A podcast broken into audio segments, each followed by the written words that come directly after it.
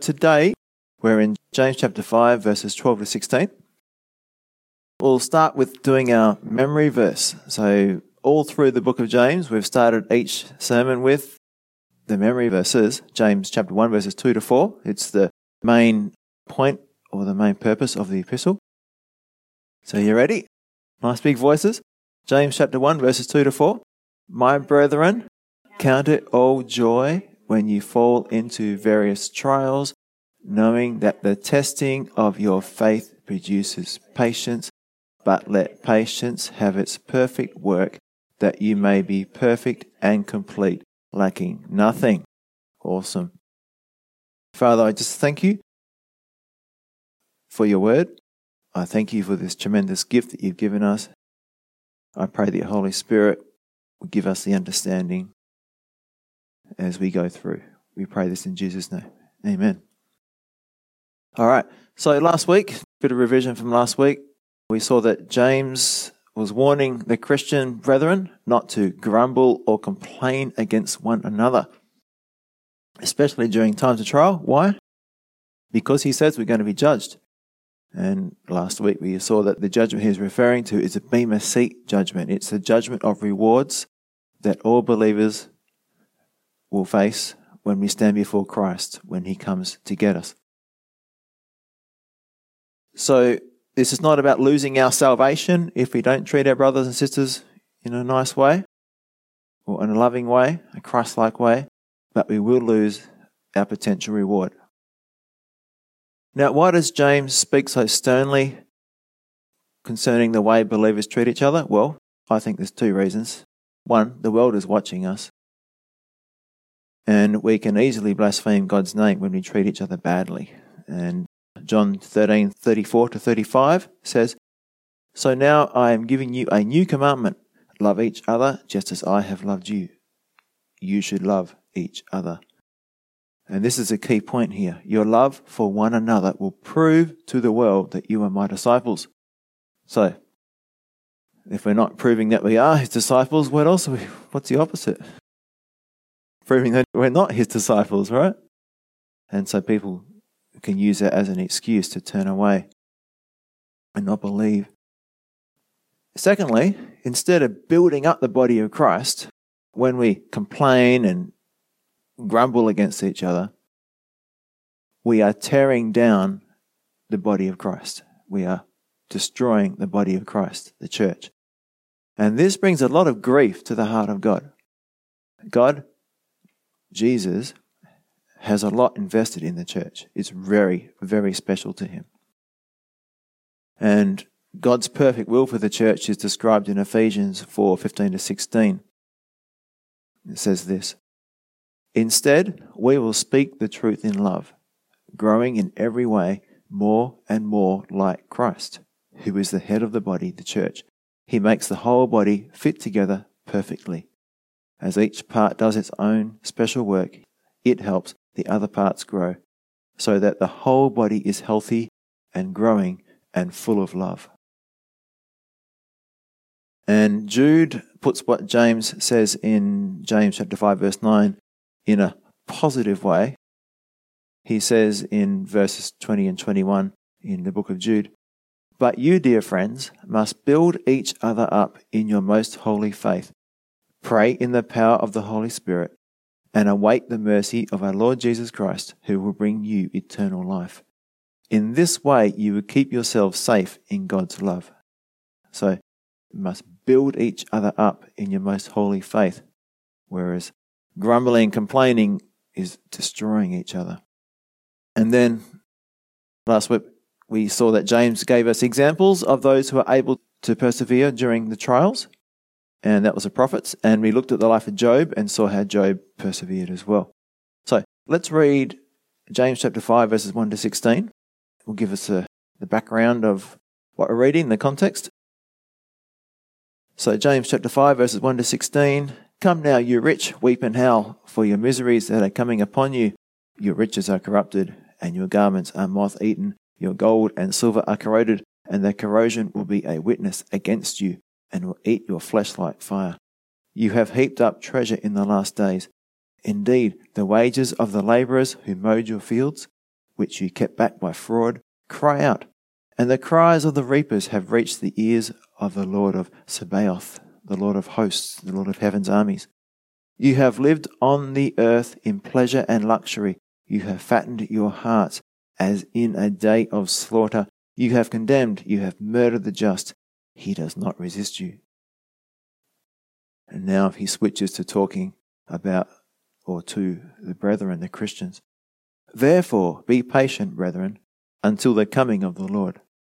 See how the farmer waits for the precious fruit of the earth, waiting patiently for it until it receives the early and latter rain. You also be patient. Establish your hearts, for the coming of the Lord is at hand. So the key in trials is to establish your heart. And we are looking for the coming of the Lord. Verse 9 Do not grumble against one another, brethren, lest you be condemned. Behold, the judge is standing at the door. My brethren, take the prophets who spoke in the name of the Lord as an example of suffering and patience. Indeed, we count them blessed who endure.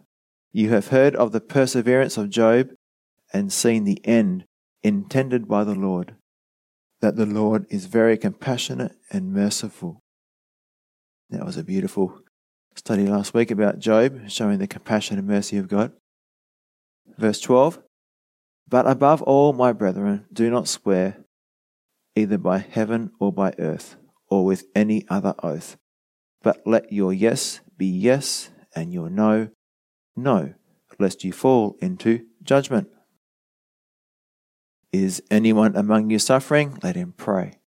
Is anyone cheerful? Let him sing psalms. Is anyone among you sick?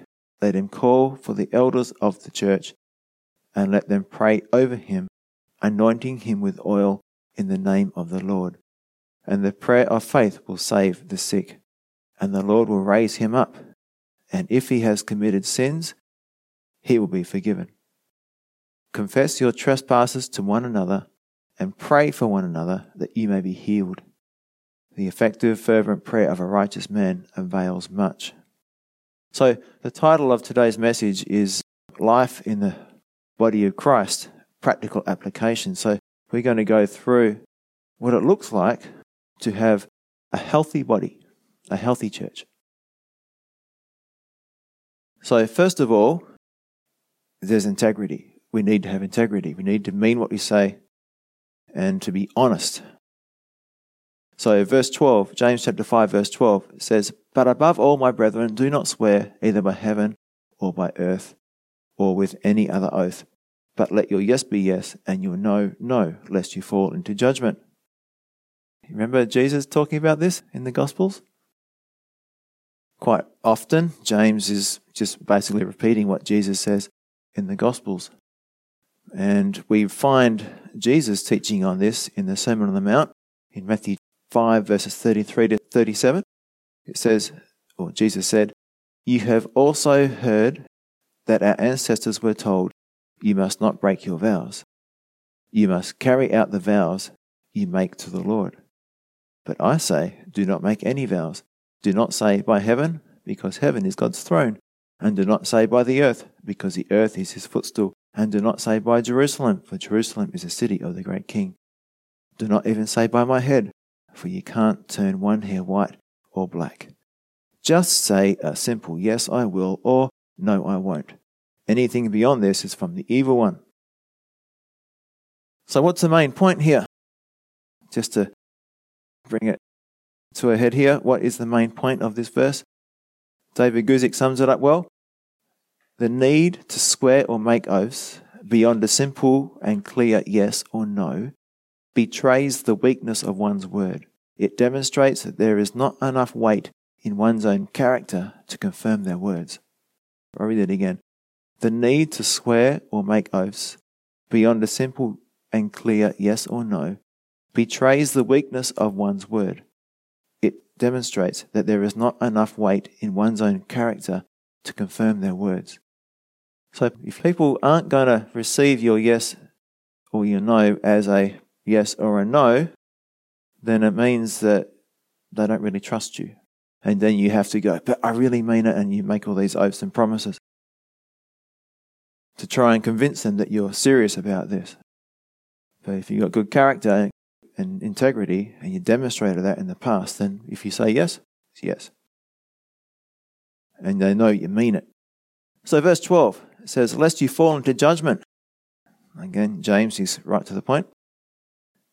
What judgment? It's the Bema Seat judgment. Any lack of integrity will be revealed at the Bema Seat judgment. Jesus says in the Gospels that everything that is hidden will be made known. It will be revealed, the good and the bad. So, the Bema Seat judgment should motivate us to not only, like last week, treat each other well, but also to live with integrity. We will be rewarded for our honesty and when we keep our promises. And like it says in Psalm 15, verse 4, even to our own hurt. Now, in the Jewish culture, they had some kind of funny things going on. Do you remember being in primary school? I don't know if you guys had the same thing going on. And you made a promise to someone, but if you crossed your fingers, or crossed your toes, or crossed your legs, or crossed your arms, it didn't mean anything. It means you weren't keeping your promise. It wasn't a promise you meaning to keep. Well, that's what the Jews did. If they said an oath or a promise and they didn't use the name of God, for example, then they didn't mean it. If they did use the name of God, they did. It's like crossing your fingers, crossing your legs, you know. So, what we call this is a binding oath or a non binding oath. And Jesus refers to this deception that was going on at the time when he was around in Matthew 23, verses 16 to 22. I'll just read that. It says, Blind guides, talking to the Pharisees. Don't you love it? Talking to the religious leaders, and he calls them blind guides. What sorrow awaits you, for you say that it means nothing. That means a non binding oath to swear by God's temple, but that it is binding to swear by the gold in the temple. How silly is that, hey? Blind fools, which is more important, the gold or the temple that makes the gold sacred. And that you say to swear by the altar is non binding, but to swear by the gifts in the altar is binding. and it goes on. So, what I need to show you here is that what we read in James and what we read before in the Sermon on the Mount is not a blanket condemnation of making oaths. It is okay to use an oath. And there's many times that oaths or promises are used in the Bible in the correct way. God Himself uses oaths. And in your notes, I've got a whole series of references where oaths are used in a correct way in the scriptures. So, again, the main point is that here we need to have integrity. A yes must mean yes, a no must mean no, and any lack of integrity will be revealed at the Bema Seat judgment. So let's move on to verses 13 to 18. It says, is, is anyone among you suffering? Let him pray. Is anyone cheerful? Let him sing psalms. Is anyone among you sick? Let him call for the elders of the church and let them pray over him, anointing him with oil in the name of the Lord. And the prayer of faith will save the sick. And the Lord will raise him up. And if he has committed sins, he will be forgiven. Confess your trespasses to one another and pray for one another that you may be healed. The effective, fervent prayer of a righteous man avails much. Elijah was a man with a nature like ours, and he prayed earnestly that it would not rain. And it did not rain on the land for three years and six months. And he prayed again, and the heaven gave rain, and the earth produced its fruit. So, what is James encouraging here? Well, he wants the suffering to pray, the cheerful to sing psalms, and the sick to call for the elders of the church to pray for their need. So, firstly, in verse 13, is anyone among you suffering? Let him pray. I've got a quote from Jon Courson. There's no way we can continue to justify our tendency to fault folks or to war against them with words when James clearly tells us that the only solution to oppression is to look for the Lord's coming. In the meantime, when we're afflicted, we're to watch our words. Let them be yea, nay, or that's yes or no, and by all means, pray. So, Watch your words. Let them be yea, nay, or by all means pray. So, why do we often forget to pray? It's really basic advice. If you're going through a difficult time, pray. But why is it that our tendency is to, when things get hard, we complain? Or we find fault with other people. We get angry, depressed, and anxious, and often obnoxious. So we miss out on the peace of God, of experiencing the peace of God that Paul describes in Philippians 4 6 and 7. It says, Don't worry about anything. Instead, what? Pray about everything. Don't worry about anything. Instead, pray about everything. Tell God what you need and thank Him for all He has done. So, when we pray, it's also about thanking Him for what He's done reminding ourselves that God has been blessing us and will continue to bless us. Then you will experience God's peace, which exceeds anything we can understand. His peace will guard your hearts and minds as you live in Christ Jesus. So, why is this advice to pray so important? Well, when we are weak, that's when we need God's strength the most. We need his strength, wisdom, and guidance. And secondly, we are in a spiritual battle. We aren't warring against the people who we're fighting with or who are hurting us. We're warring against demonic hosts. And the last thing Paul has to say about the armor of God and fighting our spiritual enemy is the need for prayer. So I'm just going to read a bit from Ephesians 6, verses 10 and 11, then 18. I'm going to skip all the other parts of the armor, but just go down to the prayer part. A final word be strong in the Lord and in his mighty power. Put on all of God's armor so that you will be able to stand firm against all strategies of the devil. For we are not fighting against flesh and blood enemies, but against evil rulers and authorities of the unseen world, against mighty powers in this dark world, and against evil spirits in the heavenly places. It's very specific. That's our battle. That's where it is. And then you skip down to verse 18. Pray in the Spirit at all times and on every occasion. Stay alert and be persistent in your prayers for all believers everywhere. Why? Because we are in a spiritual battle against demonic enemies. So, Satan is constantly trying to break things up, break up marriages, destroy marriages, relationships, and especially between Christians, between believers in churches. He puts negative and destructive thoughts into our heads. Remember those fiery darts? yeah? Creates situations that can anger or irritate us, and he can use the difficult times to turn us against each other. And that's what James is talking about when he says we grumble and complain against each other. So, we've got two ways to respond. We can respond to these situations by fighting and arguing. When we do, we're playing right into Satan's hands. Have you heard of friendly fire in a wartime scenario? What's friendly fire? Yeah, you shoot your own. It's not very good, is it? But I think in the church there's a lot of friendly fire. It's devastating. It's horrible. It's very sad and devastating to see people on the same side people who are saved destroying each other, shooting each other. So instead of firing our artillery at the enemy, we are firing at each other, destroying ourselves. And basically, Satan is destroying us without firing a shot. He just gets us to turn on each other and we destroy each other. Marriages break down, friendships become strained, and unity, harmony, and Christ like love and selflessness, they become distant memories. But here's the other way of dealing with it we can pray, and then we gain the right perspective.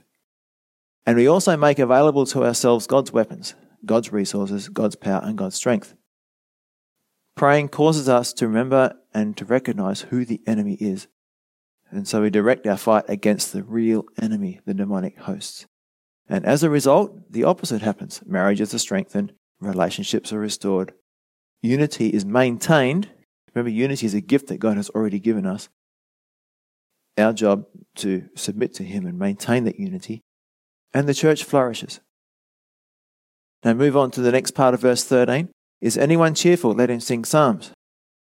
Now the word translated sing psalms there refers to public worship, singing to God accompanied with musical instruments. And it's also used in Ephesians 5:19. It says speaking to one another in psalms and hymns and spiritual songs, singing and making melody in your heart to the Lord. So that making melody is the same word. Now, is it okay if you're happy to pray? Or do you have to only sing? no. It's okay. We can swap these around. For example, in Hebrews 13:15, talking about people who are suffering, it encourages them to offer the sacrifice of praise. I'll read it to you. Therefore, by him let us continually offer the sacrifice of praise to God, that is the fruit of our lips, giving thanks to his name. So, have you guys experienced when you've been in a difficult situation, you can pray, which is good. But when you choose to worship, when you choose to praise God in the hard times, it's very powerful. Why? Because it's a sacrifice of praise. We don't feel like doing it, but we honor God with our praise anyway. What's happening in our hearts? Well, if I choose to praise God in the hard times, what I'm saying is that God, I believe that this is good for me, that you're going to do something good with this. And I know that you're in control. I know you love me. And I trust you that whatever happens now, it's okay. So I'm going to praise you for what's going on. There's a casting crown song, I praise you in the storm. I am by faith declaring that God is good and that these hard times are what's best for me. He's going to bring growth. I'm going to become more like Christ. I'm choosing to submit and surrender to God's loving will for my life. Now, what about if I choose not to praise? What if I complain instead? What am I saying about God then? Romans 8 28 29 says, All things work together for good to those who are called according to his purpose. And his goal is to transform us into the image of Christ. If we start to complain when the trials come, what are we saying? God, either you're not in control or you don't love me, or both. This is terrible. God, I don't trust your promises. And we've got the wrong perspective. We're forgetting who God is. We're forgetting that He loves us. We're forgetting that He's in control. Verse 14 says, is anyone among you sick? Let him call for the elders of the church. So, previously, just read that the first thing we do is pray to God ourselves. But after we pray to God, if necessary, we seek help by going to the elders. If you can't find an elder, just find someone who's mature in their faith. Now, why elders? Now, I've got an interesting quote from Jon Courson here. Why does it say elders, the plural, and not just one elder? He says this James says it is a responsibility, the privilege, the opportunity, the command for the sick person to humble himself and to call for the elders. Notice the word elders is plural. When the sick are being prayed for, it is always to be by a group of men rather than one man individually. Why? There are few things more potentially dangerous than for a person to be used in the ministry of healing, because what begins as a simple desire to be used by the Lord can so easily end up in book signings and a speaking tour. To keep this tendency in check, James says, when someone is sick, a group of men is to pray so that no one man will get the credit. I think it's pretty obvious what happens when the glory goes to someone's head and they start to do the tours and, you know, collect lots of money and live the high life. So, wise advice from James here. When you pray for people, try and have more than one person praying. Then you can't claim it was through you that the person was healed, it's through us. And then it says, let him call. So whose responsibility is it to ask for prayer? A sick person, yeah. We have to exercise our faith when we choose to call on others to help us and pray for us. Now, this is a great example for me of how God has designed the church so that we are dependent on each other. We need each other. So I'm just going to read 1 Corinthians 12 20 to 27. It says, Yes, there are many parts, but only one body. The eye can never say to the hand, I don't need you. The head can't say to the feet, I don't need you. In fact, some parts of the body that seem weakest and least important are actually the most necessary. Now, think about that. Some parts of the body that seem weakest and least important are actually the most necessary. So if you think that you're insignificant in the body of Christ, remember this verse. you could be, without realizing it, the most necessary part of the body of Christ. Going down to verse 25. This makes for harmony among the members so that all the members care for each other. If one part suffers, all the parts suffer with it, and if one part is honored, all the parts are glad. All of you together are Christ's body, and each of you is a part of it. Now, coming back to James, verse 14, James chapter 5, verse 14, it says, And let them pray over him, anointing him with oil in the name of the Lord. Now, we've got an example of this anointing with oil when you're praying for people in the Gospel of Mark. Jesus sent out the disciples to proclaim the gospel, and in Mark 6:13 it gives a description of what they did.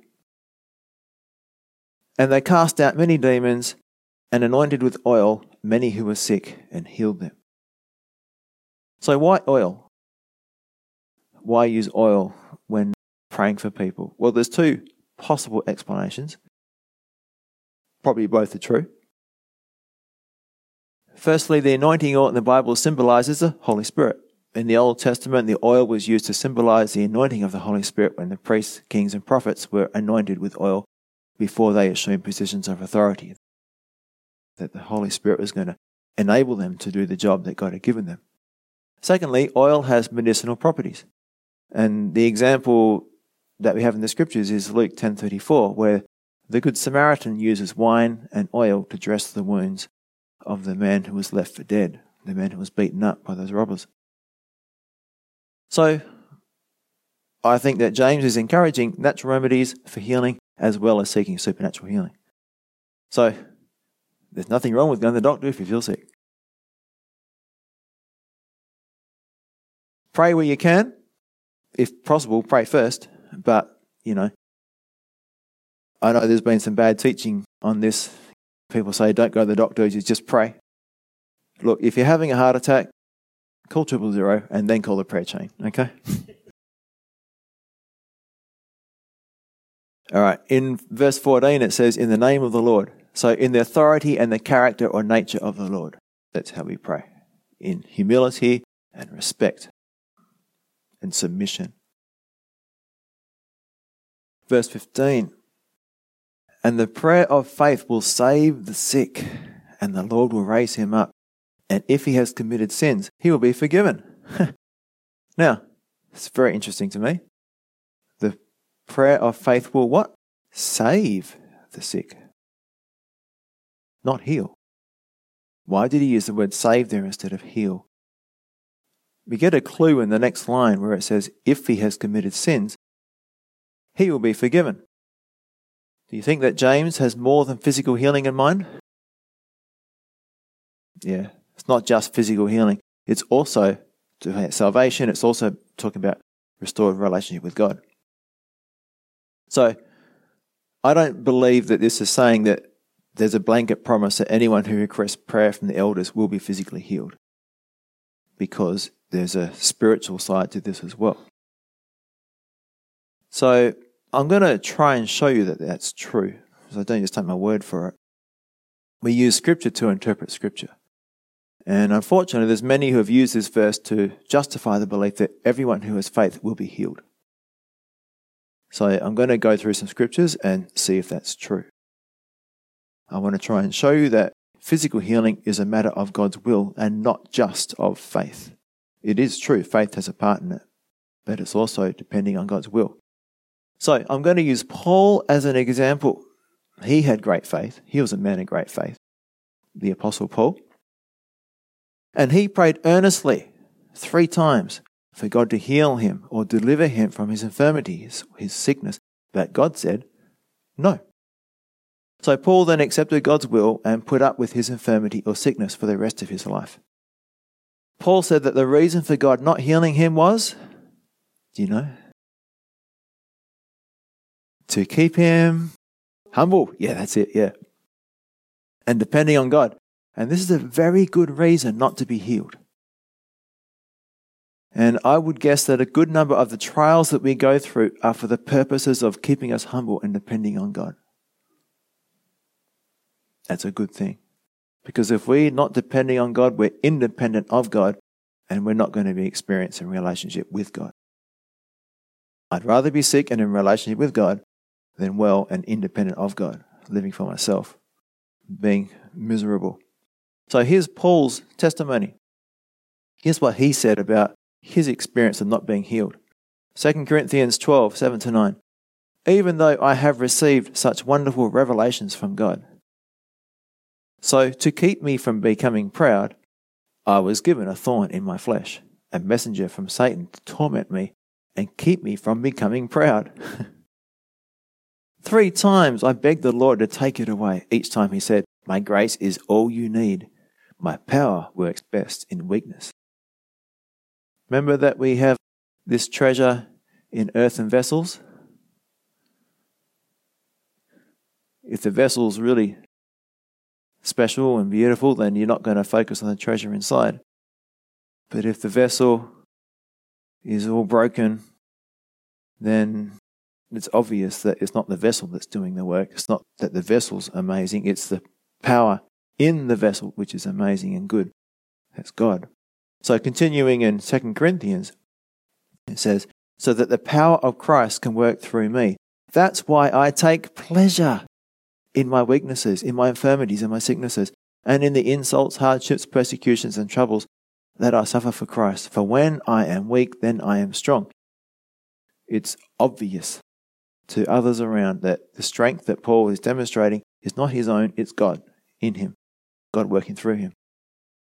And I just want to focus on Paul's attitude of submission to God here. Notice how Paul not only accepts, but also embraces God's will for his life when he says, So now I am glad to boast about my weaknesses, so that the power of Christ can work through me. That's why I take pleasure in my weaknesses. What a difference. I've heard people complain and, oh, p- please pray for healing. I'm sick of this thing you know, it's such a burden.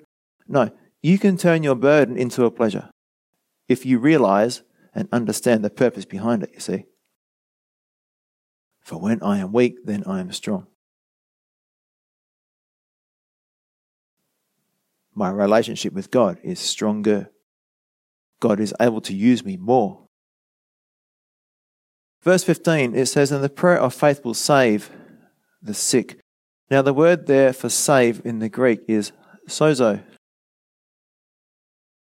The Greek word sozo, it means to save, to keep from harm, to preserve, rescue, save from death, bring out safely, free from disease, heal, deliver, keep alive, prosper to get on well, save or preserve from eternal death, to bring salvation and to bring to salvation. That's what the lexicon meanings are, the Greek dictionaries.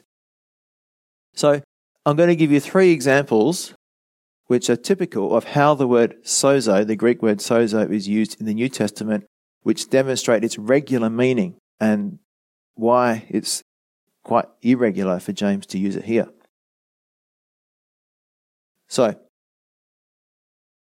Matthew 1:21 And Mary will bring forth a son and you shall call his name Jesus for he will save sozo his people from their sins. So again, very clear there that it's used in a spiritual context forgiveness.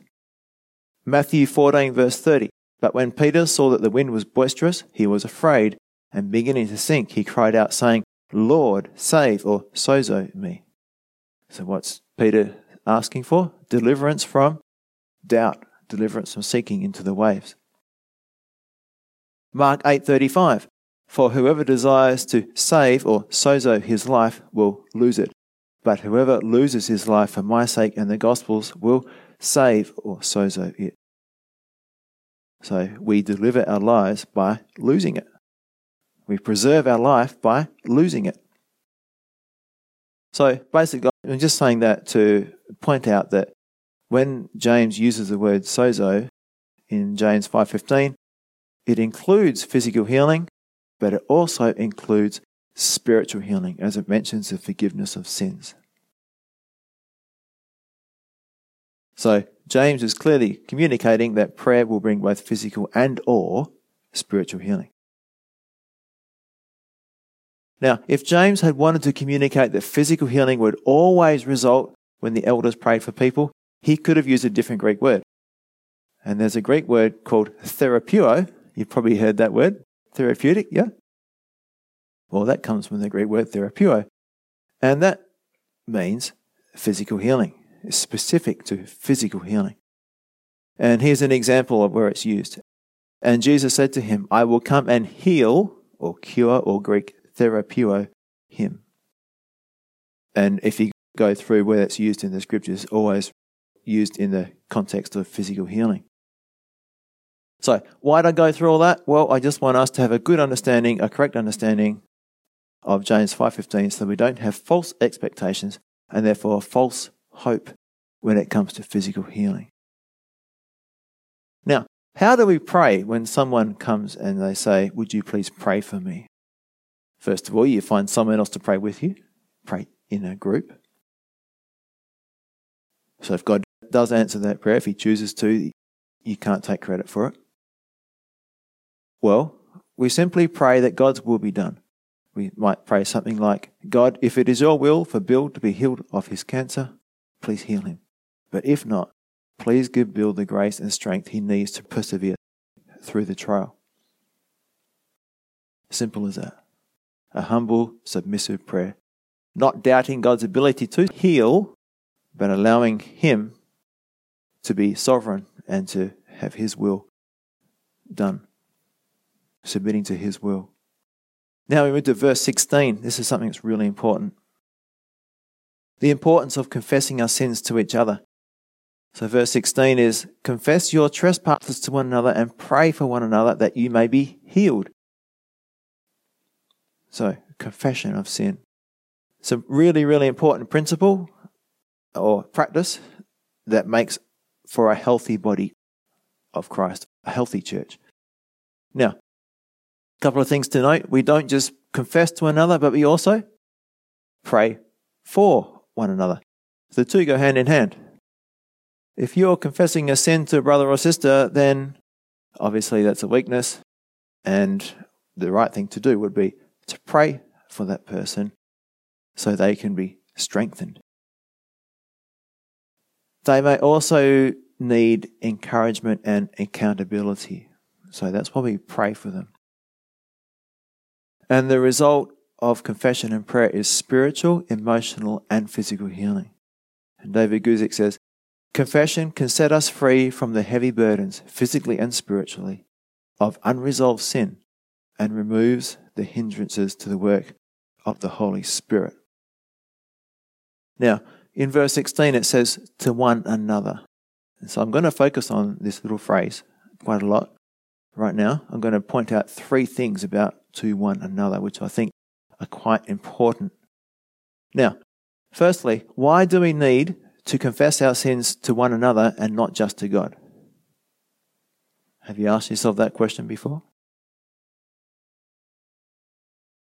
Because confession of sins to one another breaks the power of secret sin. Why or how? Sin causes us to isolate ourselves from each other because of the shame involved in sinning, yeah? The shame causes us to withdraw from others and to close up. Now, we can be still going to church and putting on a nice face, but effectively the fellowship is gone. We are now pretending we're hypocrites. We become like the coal that has been removed from the fireplace, the ember that has been removed from the fireplace, and it's placed by itself outside the fireplace on the hearth. It's away from the heat of the fire, and what happens to it? It dies down. It goes black. It goes from red, glowing red, to black. It grows cold. Isolation. So even though you might still be coming to church and putting on the nice face, if you are not being real with the people around you, then you're actually separating yourself from those people at the spiritual level. It's really important to understand that. So, another way to say the same thing, another way of describing this, is to say that one of Satan's greatest strategies to defeat even the strongest and most faithful of believers, and sometimes it's those believers who have been faithful for quite a while that this works best with, is his divide and conquer method. The person sins, Satan condemns them, and they listen to and believe Satan's lies and condemnation, and they give up. They give in to the shame. They believe that they're no longer good enough. They've gone too far. That God can't use them anymore. That they're worthless. And that God won't forgive them or God is angry with them. Any one of those things. So, what's the difference between God convicting us and Satan condemning us?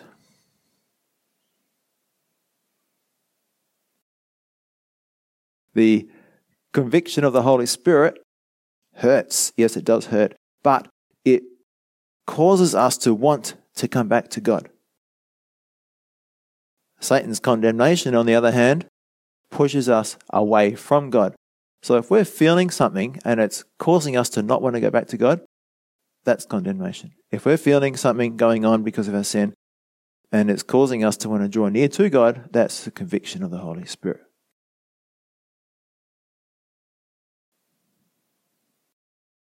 Think about Hebrews 4 14 to 16. After you have sinned, because we all do. I do, after we have sinned, I should say. There is no shame before the throne of God. I want to say that again. There is no shame before the throne of God, only mercy, forgiveness, compassion, and acceptance. So let's read Hebrews 4 14 to 16. So then, since we have a great high priest who has entered heaven, Jesus the Son of God, let us hold firmly to what we believe. This high priest of ours understands our weaknesses, for he faced all the same testings we do, yet he did not sin. So Jesus understands. If you fail, if you fall, he knows what it feels like. He's been tested the same way. For this reason, verse 16, so let us come boldly to the throne of our gracious God. There we will, not might, but we will receive his mercy and we will find grace to help us when we need it most. The promise is there. We will. It's not might. Not if you improve yourself a little bit or take some steps. No. Just come as you are. I'll say it again. There's no shame before the throne of God, only mercy, forgiveness, compassion, and acceptance. Think about the prodigal son. What happened? The prodigal son, what? He repented and then started to go back to the father, and the father ran to meet him. So let's read a bit of that story. When he finally came to his senses, he said to himself, At home, even the hired servants have food enough to spare, and here I am dying of hunger. I will go home to my father and say, I will confess. Okay? So here's his confession. Father, I have sinned against both heaven and you, and am no longer worthy of being called your son. Please take me on as a hired servant. So here we have the confession of the wayward son. And he returned to home to his father, and while he was still a long way off, his father saw him coming. Filled with love and compassion, he ran to his son. So, so what does it just say? Filled with love and compassion, he ran to his son, embraced him, and kissed him. Now, what did I say before? There is no shame at the throne of God. Filled with love and compassion, he ran to his son, embraced him, and kissed him. His son said to him, Father, I have sinned both against heaven and you, and am no longer worthy of being called your son. But his father said to the servants, Quick, bring the finest robe in the house, and put it on him. Get a ring for his finger and sandals for his feet. And kill the calf we have been fattening. We must celebrate with a feast, For this son of mine was dead and has now returned to life. He was lost, but now he is found. So the party began. Now, secondly, when it says to one another, we confess to one another, we don't need to confess our sins to a priest to be forgiven. So there's lots of people, you probably know who I'm talking about, who believe that they must, in order to be forgiven of their sins, confess their sins to a priest. But the Bible doesn't go along with that. The Bible doesn't say that. For example, 1 Timothy chapter 2 verse 5. There is one God and one mediator who can reconcile God and humanity, the man Christ Jesus. There's one God, one mediator who can reconcile God and humanity, the man Christ Jesus. So to receive forgiveness, we simply pray to God and confess our sins to Him. Jesus is our mediator, not any human priest, okay? And that's why we have this wonderful and comforting promise in 1 John 1 9. It says, If we confess our sins, he is faithful and just to forgive us our sins and cleanse us from all unrighteousness. Okay, so again, think about this. Who is faithful and just to forgive us our sins? Only God is because only God can. All right? Only God is because only God can. Think of the time in the Gospels where Jesus was speaking in the room and they lowered the man through the roof. And the Pharisees were correct when they thought to themselves that only God can forgive sins. Listen to the story. It's in Mark chapter 2, verses 5 to 12. Seeing their faith, Jesus said to the paralyzed man, My child, your sins are forgiven. he didn't say you're healed, your sins are forgiven. But some of the teachers of religious law who were sitting there thought to themselves, What is he saying? This is blasphemy. Only God can forgive sins. Remember, they're thinking this, right? Jesus knew immediately what they were thinking. So he asked them, Why do you question this in your hearts? Is it easier to say to the paralyzed man, Your sins are forgiven, or stand up, pick up your mat, and walk? Well, it's easy to say your sins are forgiven because no one can test that, right? Verse 10 So I will prove to you that the Son of Man has the authority on earth to forgive sins. I will prove to you that the Son of Man, Jesus himself, has the authority on earth to forgive sins. Only he does, because he's God. Then Jesus turned to the paralyzed man and said, Stand up, pick up your mat, and go home. And the man jumped up, grabbed his mat, and walked out through the stunned onlookers. They were all amazed and praised God, exclaiming, We've never seen anything like this before. What did Jesus just do? He proved to them that he was God and that he had the authority to forgive sins. Done deal. Now we ask the question so, why do we need to confess our sins to each other if the Bible says in 1 John 1 9 that we only need to confess our sins to God to be forgiven and cleansed? Well, the answer is that the confession to one another is not to receive forgiveness, but rather to receive healing. It doesn't say confess your sins to one another and be forgiven. It says confess your sins to one another and be healed.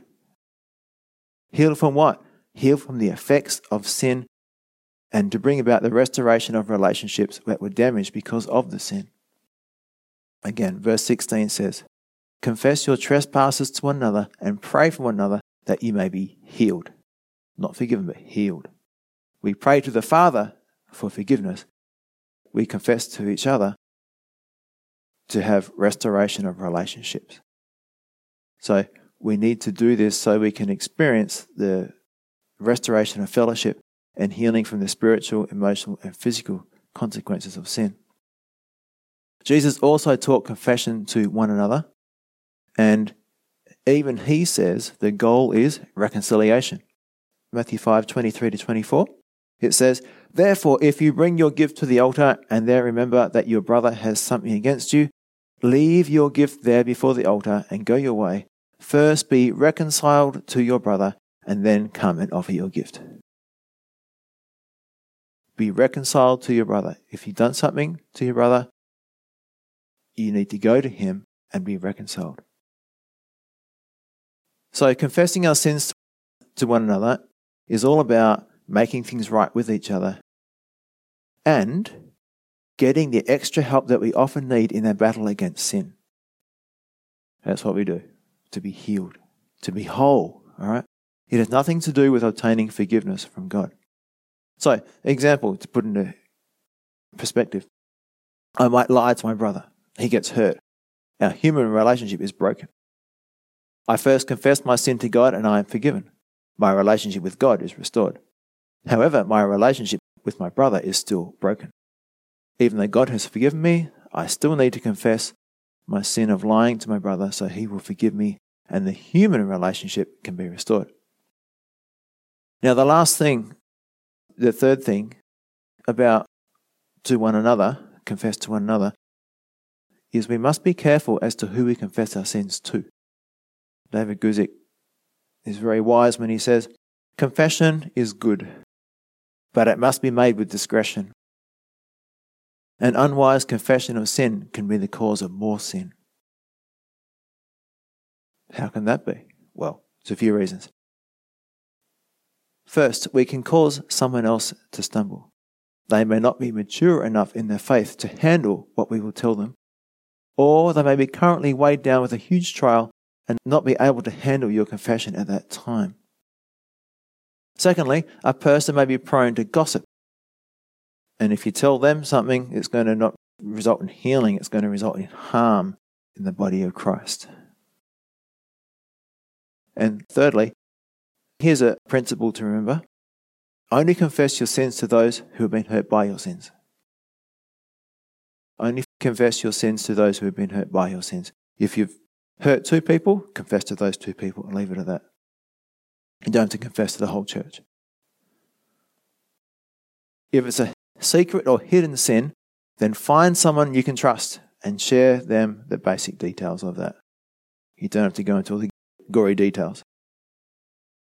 And fourthly, be careful when becoming vulnerable around the opposite sex when you confess. It can lead to unhealthy and inappropriate relationships. So it's better for ladies to talk to ladies and men to talk to men. So, as an application today, how do we put all this into practice? This goes back to the first verse we did about integrity, about being honest with people, right? Ask God to reveal anything that may be hindering your relationship with Him or with another person. If there is anything against another person, then go to that person and confess. If there is a secret sin, a hidden sin, then find someone you can trust and confide in them and pray with them. Doing this will restore the sweet fellowship and unity that Jesus died to give us. So, Father, help us this week, Lord, to reflect on these verses, confess your sins to one another, and you will be healed. So, help us to pray for one another and to experience the healing of our relationship with you, the experience of healing of relationships between each other. Lord, there could be emotional healing involved, there could be even physical healing involved. Lord, we just pray that we can be men and women of integrity, Lord, and not fake, not pretenders, not hypocrites, but Lord, we will be real with each other. If there's something that's causing us, if there's an offense, help us to be willing to deal with that. Give us the strength to deal with those things, to resolve those differences so we can resume and restore that sweet fellowship, that unity, that bond of the Spirit, the unity of the Spirit. Help us to maintain that, Lord, and, and never let anything break that for more than a short period of time, we pray in Jesus' name. Amen.